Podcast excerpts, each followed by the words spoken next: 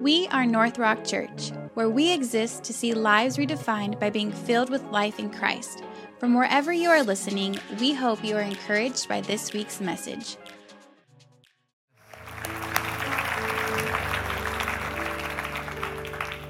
What a great day it has already been, and we are not finished yet. But I just want to expand a little bit on what I had mentioned earlier in the video about, about hope. About hope. Who would have dreamed that hope would come as it came? Right? Who would have dreamed that hope would have been born in this lowly stable, in a lowly town of no renown, Bethlehem. How could Mary have dreamed that what happened to her was going to actually happen as she was growing up? How could Joseph had dreamed that when he chose Mary, that she was going to be the one chosen by God? How could the innkeeper have dreamed that come to find out he actually turned away the king of the world, the Messiah, the Savior of the world. How could any of us have dreamed that hope would come the way that it came? Hope is a powerful thing. Powerful thing. Survivalists have what they call the rule of threes which is that you can live some three weeks without food, some three days without water. And in the harshest of environments of climates, cold and heat, you could live three hours. You can live three seconds, I'm sorry, three minutes without air. But I have to wonder how any of us can live even three seconds without hope. Because hope is so essential to us living and breathing and moving. And the people of Israel had been dreaming, they had been hoping for a Savior for so many years. And in fact, in Isaiah chapter 9, verse 6, Isaiah prophesied and said, To us a child is born. And, and by the way, this is 700 years before Jesus was born. He said, For to us a son, a child is born, a son is given, and the government will be on his shoulders, and he will be called Wonderful Counselor, Mighty God, Everlasting Father, Prince of Peace. And many of us are familiar with this passage, but few of us are familiar with the passage that precedes this five verses earlier in verse 1 of Isaiah 9, to begin his prophecy, Isaiah said, Nevertheless, there will be no more gloom for those who were in distress. Then he goes on to say, For unto us a child is born, unto us a son is given. Israel was in a, in a season, in an era of gloom and distress. And I, I can't help but believe that there are people who walked into the building today feeling a little bit like that. A little bit of gloom in your life. Maybe this time of year just brings stress. If we allow it to, it does for all of us, right? But perhaps this time of the year brings pain to the surface in your life and there's some gloom and just some anxiety, and you're just thinking if we could just get it all behind us. It was into a world like that that Jesus came. And he still comes into worlds like that. Man, if our world has ever needed hope, we need it right now as we are on the precipice of 2024. And, and by the way, the hope that Jesus came to bring is different than the hope that we tend to think of when we think of the word hope. Because most of the time, whenever we use the word hope, we are thinking more like optimism. I'm hoping for. You know, based on the odds, I'm optimistic, right? I hope that the Cowboys beat the Eagles tonight. I, I'm optimistic, but I'm very unsure. You see what I'm saying? I can hope. But biblical hope is different than that. Because biblical hope is not optimistic thinking. Biblical hope is based on truth. Truth. It's kind of like we had a beautiful day today. You woke up to, you know, nice, cool weather. We're going to have a 70 degree day today. The sun is going to shine. It's going to be a magnificent day for you to be outside, to sit on the back, whatever. Beautiful day. But do y'all remember July? Do y'all, anybody? You, you remember June? You remember May? You remember August? September? Like, like we had 70 something days of triple digit weather this year.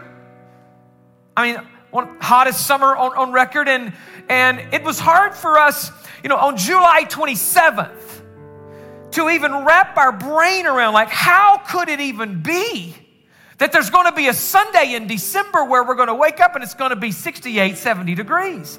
There was nothing in July that showed us that come December, there's going to be a beautiful, magnificent day. And yet, we knew. We knew. We knew that all we had to do was wait. And it didn't matter what the situation looked like right here, right now. If we would wait, better days were coming.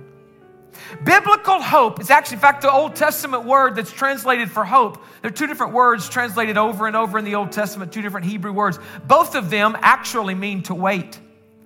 So it's, it's not optimism, it's actually just waiting for what I know is going to happen to actually happen.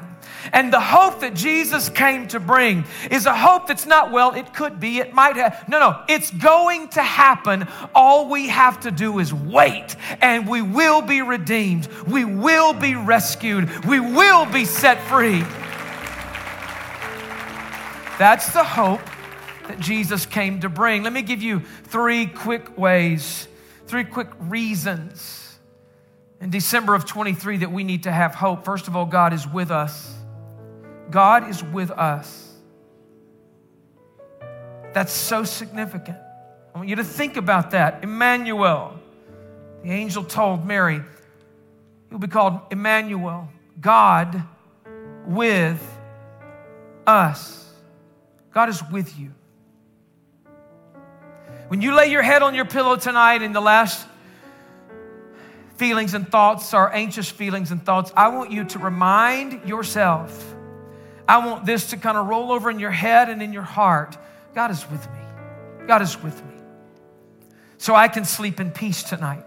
If you were to awaken in the middle of the night with anxious thoughts, I want you to remind yourself of what God's word says. What Isaiah prophesied and what the angel said to Mary Emmanuel, God is with you. He's with you no matter who you are, no matter what you have done. He's with you no matter how you find yourself feeling in the building today, God is with you. No matter what happened last night, what happened last week, God is with you. He loves you. He loves you just like you are. He loves you no matter what you've done. In fact, there's nothing you can do to cause him to love you less. There's nothing you can do to cause him to love you more. He just loves you. And he's with you. That, that, that gives me hope. I've got hope because God is with me. The second reason that we should have hope today is because God is not only with us, God is in us. oh, I love this. Ephesians chapter 3 17 says, Then Christ will make his home where? In. In your hearts. Now, as you trust in him, so we have a role to play. For those who put their trust in Him, those who put their faith in Him, those who surrender their life to Him, He deposits His presence, His Spirit, and He deposits hope into you. We can hope because God is in us. The apostle Paul said in Colossians 1:27, Christ is in you, and he called Christ in us the hope of glory. He didn't just call it hope. There are other translations that say it's an assurance of glory. It's an assurance. It's not wishful thinking. It's hope. I know because I've surrendered my life to Jesus. I know that He has forgiven my past and settled my future. So I don't have to have anxiety about my tomorrows. I have hope. I'm just waiting on the reward that I know is waiting for me. I have hope because I have Christ in me. He's for us. I'm sorry, He's with us, He's in us. And then, third, this is the big one He is for us. He is for us. I know that some people came to church today and you are feeling like everything's against you, our body's against you. Maybe you're planning a Christmas gathering for your family and your sister in law does not want to bring what you've asked her to bring. And you're not sure what it's going to be like when your mother in law arrives. You just don't, you don't know how that's. Or, or you're, you know, concerned about crazy uncle. You just don't know what to. And so so you kind of feel like everything's working against you. Maybe just trying to get to the building today, you, you feel like all them drivers out there, like everybody, you're trying to navigate a closed down 1604 and you just, it's, it's, uh, everybody's against me. Maybe you're a single parent. Maybe you're trying to navigate what that what the holidays looks like and the ex spouse, and how that's all gonna, the pieces of the puzzle are all gonna be put together, and you just feel like everybody's against you. Well, listen to me. There's hope, there's so much hope in this. You have a God that is for you. And Paul said in Romans chapter 8, verse 31, What shall we say about such things as this, about such wonderful things as these? If God is for us, then who can ever be against us? Christmas is the ultimate proof that God is for you. Because Jesus, the Redeemer of the world, the Savior of the world, was born to die it's not just a cliche. He was born so that he could pay the price for you. So that he could go to the cross for your sins. So that he could rise from the tomb on the third day for your freedom. And because he rose, you can rise. Because he overcame, you can overcome. Because he died, now you can be set free. You can be forgiven. God is for you. He's with us, He's in us, He's for us. What hope! What hope! Christ in me, the hope of glory. I want to pray for you today. We're going to sing a bit more, but I want to pray for you before we do. And I want to give you an opportunity. If you're in the building and you are not in a relationship with Jesus, I want to give you an opportunity to surrender your life to Him. Maybe you have never given your life to Jesus.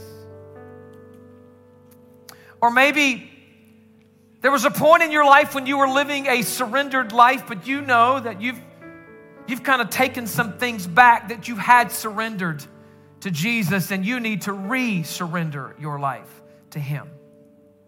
Today is your day to take that massive step and to surrender your life to Jesus. Would you close your eyes all over the building? Nobody looking around in this sacred moment. I want to know um, who I'm praying for at every location. As I've already said, Jesus loves you just like you are. I've already said that. He, he accepts you just like you are, but He loves you too much to leave you that way. He wants to save you, heal you.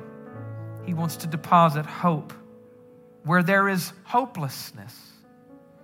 You might have gotten up this morning feeling hopeless. He wants you to leave today full of hope. So if you need a fresh start today, if you need to surrender your life to Jesus today, every location, heads bowed, eyes closed, if you would say, Jonathan, would you include me in that prayer of surrender? I need to make a fresh start today. Will you throw a hand in the air right now? Will you just hold, hold a hand up in the air? Let me see it.